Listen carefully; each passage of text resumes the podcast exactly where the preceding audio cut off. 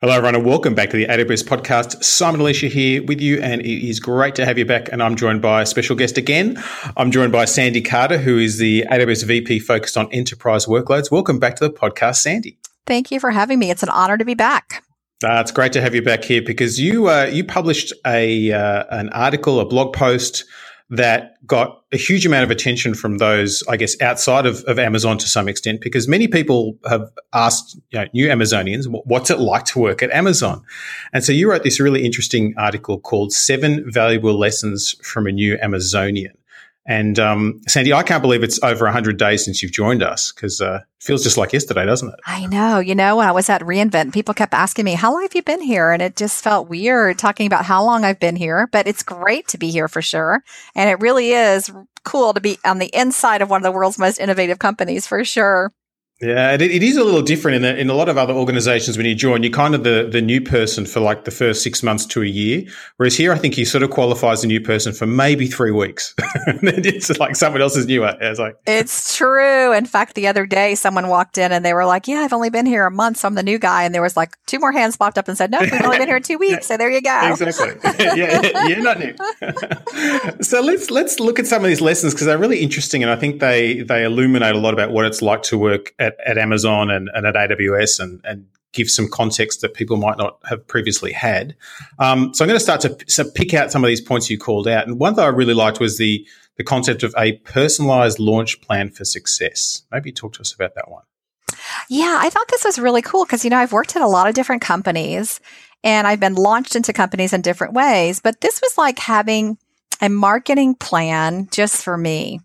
Um, it included what, which was really valuable, a lot of great links and, and different videos that I needed to listen to as part of the self service culture here, but also who I needed to talk to and, uh, you know, who I could strategize with and who I could brainstorm with, provide me with a mentor so I could get up to speed and encouraged me to ask questions. Um, especially early on, so that I could be more successful and learn and and absorb just as much as I could. I thought it was just such a great attribute to Amazon that they do these very customized, very personalized launch plans. I was um, actually having dinner with one of my friends. She had come on board in another role, and her launch plan was very different, as it should be. So it's not just cookie cutter, very personalized. And I think um, taken very seriously. You know, my manager kept asking me, "Hey, have you finished? You know, all of the items on your launch plan yet?" It was pretty amazing to me. Yeah, it's it's a, it's a very uh, useful mechanism, and as as uh, many listeners know, we talk about mechanisms a lot here at Amazon. Um, but I can certainly speak from being a hiring manager myself, is that we spend a lot of time on those plans to make sure they're right for the individual. Um, I guess because you know you know, we want to hire builders and let them build, we need them to do that. yeah, and I just hired two new exceptional people that I'm going to be launching, and I'm spending a lot of time on the launch plan mm. because so much mm. time was spent on mine, and I think it made me very successful or as successful as I could be, uh, I want to make sure that I'm doing the same for other employees. And, and I love that too about Amazon, right? That you see these best practices and then it makes you want to copy them because they're so helpful. Exactly, and it's it's a, it's about constantly raising the bar. And speaking of which, you, you raised a really interesting point in the article about uh, the prioritization of rewards and also constant improvement. And you talked a bit about what Charlie Bell does in the uh, the weekly operational review. So maybe shed some light on that one. Oh wow, this was this was incredible. So I got invited to this operational review. And I was like, should I go? And they're like, yes, you've got to go to this meeting because this meeting really personifies what our culture is really like. And so, you know, I went, there's like 300 engineers, 200 engineers in the room, more on the phone. And um, in this one particular meeting, they honored this one engineer who had done some incredible things. And of course, you know, everybody's plotting, you know, Charlie Bell, the Charlie Bell is, is, you know, talking about all these great things. But then he stopped and he said, you know, I really love what you did here, but how can we do this better across the organization? And so it kind of, it, it was very much praise felt. It wasn't, a, you know, you did a great job, but it was you did a great job. Now let's see how we can leverage this across the organization. And this process really does yeah, that, happen every week. I'm sorry, go ahead. Yeah, that yeah, that that scaling is is really important, and and that that review meeting I think is is a fascinating thing because it really is a discipline around how the organization is run from an engineering perspective. And it, it just constantly amazes me how, much, how many results come out of doing it that way. In that we have, you know, very high quality outputs, we have high functioning teams, we have a lot of sharing of information. Um, and it's only possible because people actually come together and share information with one another and, and share yeah, what they've learned and, you know, and hold each other accountable. And it's not, you know, no one yells or screams. It's not like, oh, you did this wrong. It's, mm. it really is a learning culture, this continuous learning, this deep dive as part of the leadership uh, competencies. You know, um, this reinvent and simplify. All these really do pop out.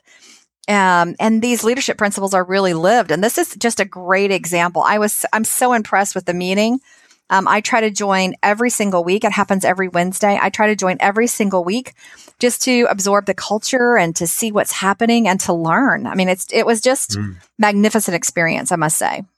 Yeah, it's it's it's pretty cool. Now, one of the other elements that um, that we touched on just then is, is of course customer obsession and the leadership principles. And most organizations say they're they're customer obsessed, and certainly we have our, our goal to be the Earth's most customer centric company. Um, but you know, talk is cheap. Uh, how is this made real within the Amazon context from what you've seen? Well, this one was the best because I love talking to customers. I love listening to what they need. But this is really, again, a mechanism for how you take those listening sessions and all that data and how do you, um, you know, build something for those people who've taken the time to give you that feedback. So I in the article, I, I, know I gave a story about my first press release, which is part of our kind of innovation is to work backwards from the customer.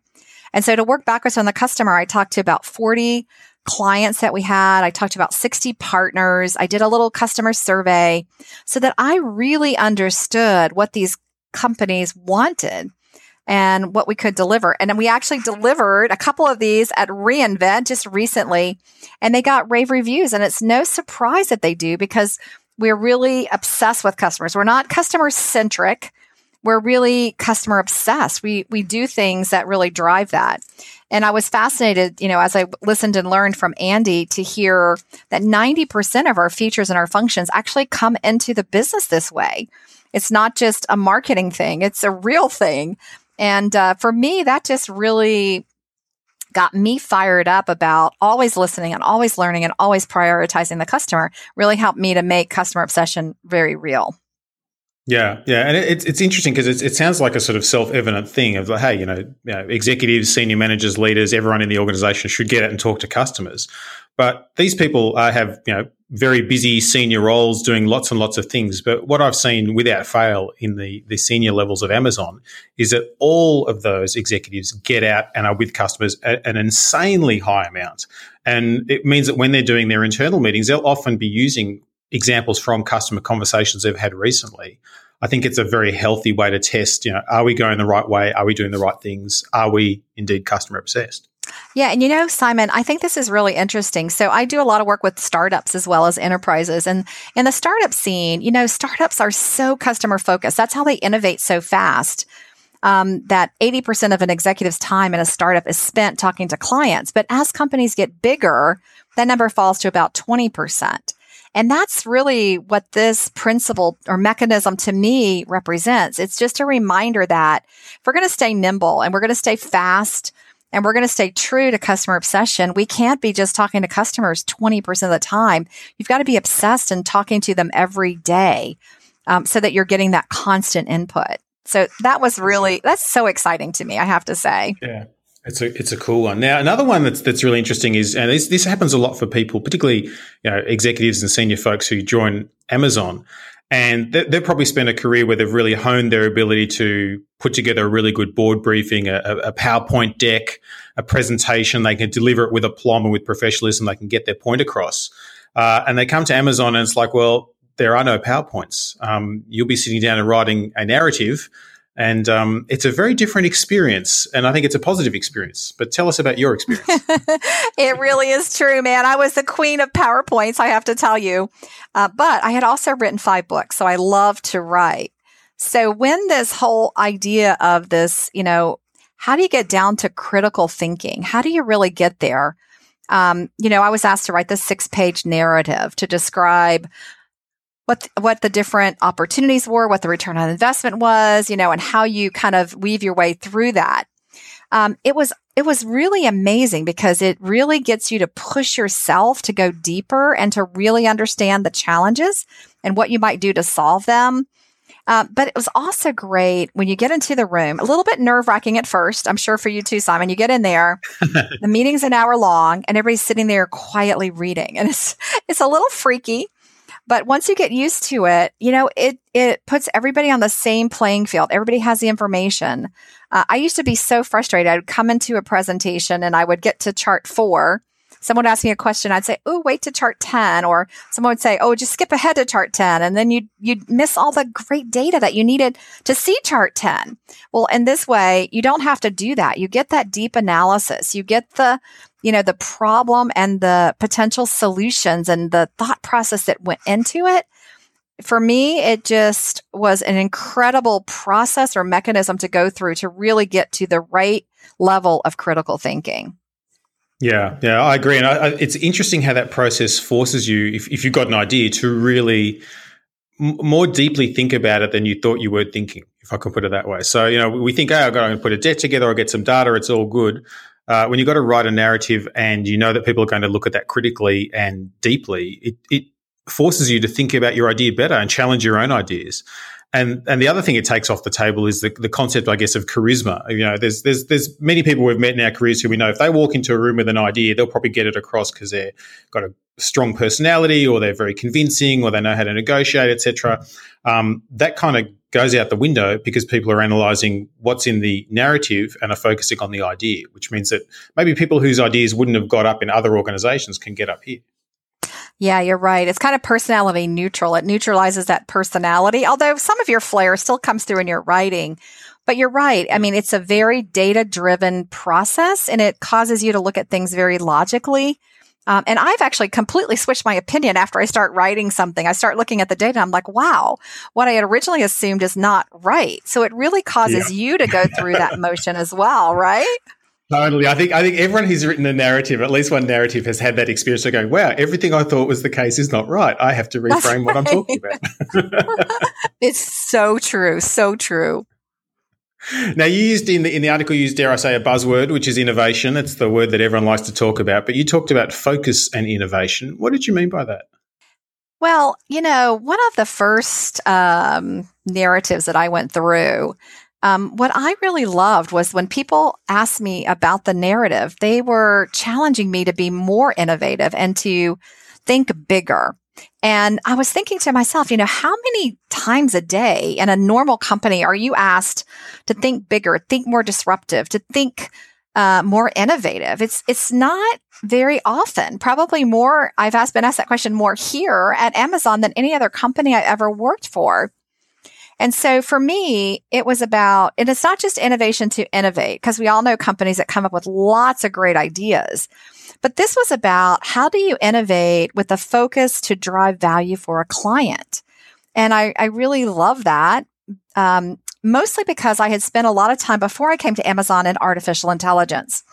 And, you know, just looking at artificial intelligence, it's really cool. But if you can't do something with it, then what value is it? So I love the way, uh, you know, at reInvent, I had Just Eat talk about how they're using their enterprise workloads with Alexa and how they're driving questions for their customers who are people who are ordering takeout food. They have a 5.5 billion pound business around that. And so it's not just technology for technology's sake or innovation for innovation's sake. It's really taking these innovations and focusing them on a customer problem. Make sure that they're going to be used and consumed um, as you move forward. So for me, that's the real difference. I had innovated some really cool technology in lots of other companies, but being able to take that innovation and focus in it and hone in it and on a use case and a persona and getting value out there for the customer, I thought that was really unique. Again, not not like, you know, brain surgery, but very focused, mm. very methodical, and very much mechanized. Exactly, exactly. It's about getting it into the hands of customers where they can test it and, and, tell you whether it's any good or not. And that's that feedback loop again that, that feeds back into the next level of innovation as well. Absolutely. And um, and, and, one of the other things you pointed out was was around diversity, and that's always been a challenge in the IT industry, and certainly something that um, a, a, lot of organisations are working hard on. I'd love to get your perspective on what you're seeing and what's working. Yeah. So I, I, will tell you, you know, one of the concerns that I had coming into Amazon would was, you know, I'm a woman, of course, and you know, would it be just like a big bro culture here?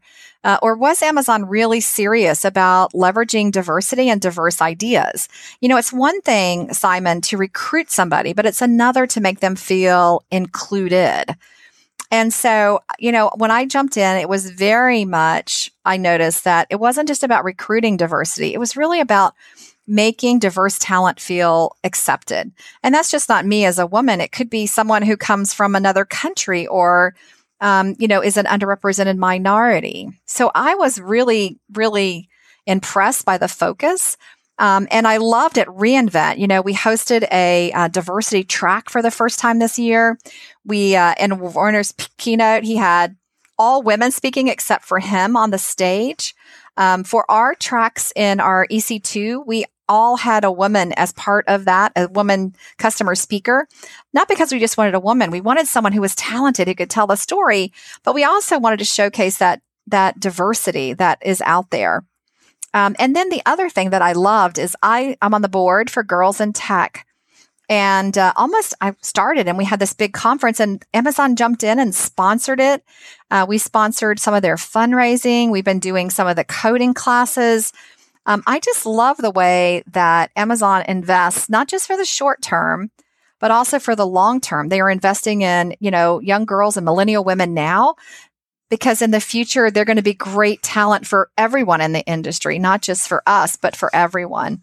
So I'm very impressed. I know that there is much more to come, but I'm very impressed with the seriousness with which Amazon takes this. And I think this is why they get such great innovation too, because diversity breeds innovation.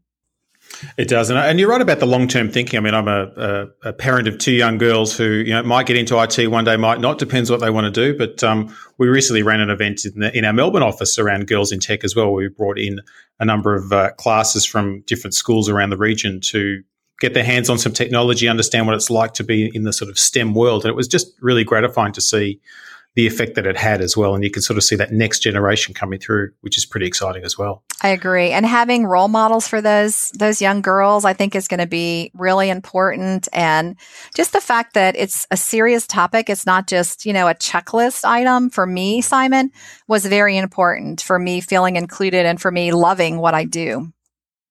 For sure, for sure. Now, you, you teased another blog post you're going to write on, uh, which was about small decisions having big impacts. I think it's a, it's a fun little story about your your sort of you know, how you came to come to Amazon. Oh yeah, this was really interesting. So I was actually flying in from Japan, and a call a, a, dear friend. He wasn't on on my in my company, but he was doing a major conference called TiECon, and they had lost a keynote speaker. So he asked me, would you come and do the keynote at 9 a.m. on Saturday morning? I was flying in from Japan. I wasn't supposed to even get in till 2 a.m. in the morning. I was just exhausted. And, uh, and that, and I said yes because it was the right thing to do. Um, and that was actually how I ended up getting my job offer from Amazon was doing that presentation and, you know, not just bailing because I had flown in the night before. And I do think that that these small decisions sometimes have big impact on your life. Like, let's say I, I had said Absolutely. no, I wouldn't be here. I don't think today um, yeah. at Amazon. I'd be at another company. Um, and just thinking about, you know, on an airplane the other day, I was sitting on the airplane and someone asked me to switch seats. And they had asked two or three people and no one wanted to switch. So I was like, yeah, sure, I'll switch. I ended up sitting next to a CIO from a Fortune 10 company, had a great discussion, and now it looks like they're going to be moving forward with Windows on AWS. That's a small decision that has this big impact, right? Exactly. Um, I think I think I've also just heard it described in a different way, which is that ninety percent of success is just showing up. I think so. You got to be sometimes, there. and sometimes I think doing things that are humble. And, and, I think that's really where this comes from. You know, if you think about it, like if you met Andy or Charlie on the street, you never know the tremendous success they have because they're so humble. Or, you know, having someone, Simon, you know, ask you, can you switch seats with me? Cause I need something for my, for my daughter. I need, I need to do this differently. Or would you come and be a keynote because I lost my keynote speaker and I know you're only gonna get two hours of sleep, but would you do that? I think being a, just a good person and a, and a humble person, like you're never too good. Um, in my mind is really important. And I, I love that this culture also runs through the DNA of Amazonians. You know, we're not we're not flashy, we're not showy, we're not doing it for us, we're doing it for the customer. And uh, I do think that this is really important. And I actually I actually have a blog half written talking about how this type of attitude really does bring great success. Um, I think in the long run. I, I, definitely agree. I think it's it's it's kind of like uh, one of the best kept open secrets of how you can do this with uh, hiring builders who want to build in a particular way along a line of strong leadership principles and giving them the space to operate. And um, one of the side effects of that, and you're right, is that you know everyone is very humble because there's kind of always someone much smarter than you in the room. so very no no one's a, a, big fish in the little pond here. Everyone's sort of like, wow, I can't believe I'm in the same room as this other person, but they feel the same way. So it's it's kind of nice. And you know, the other thing that I've noticed is, you know, there's there's these um, these tools out there that you can run and say, okay, for this company, where has innovation sprung for, from? And typically, it's very much centered at the very top of a corporation. Um, a lot of innovation is driven from the top and then pushed down from the bottom. But if you look at Amazon, you know, it really is driven from lots of people. So if you look at the Amazon innovation map, it would be driven from lots of people, which is a lot of small decisions adding up to create tremendous success in the marketplace, having a big impact just from those little decisions that are being made.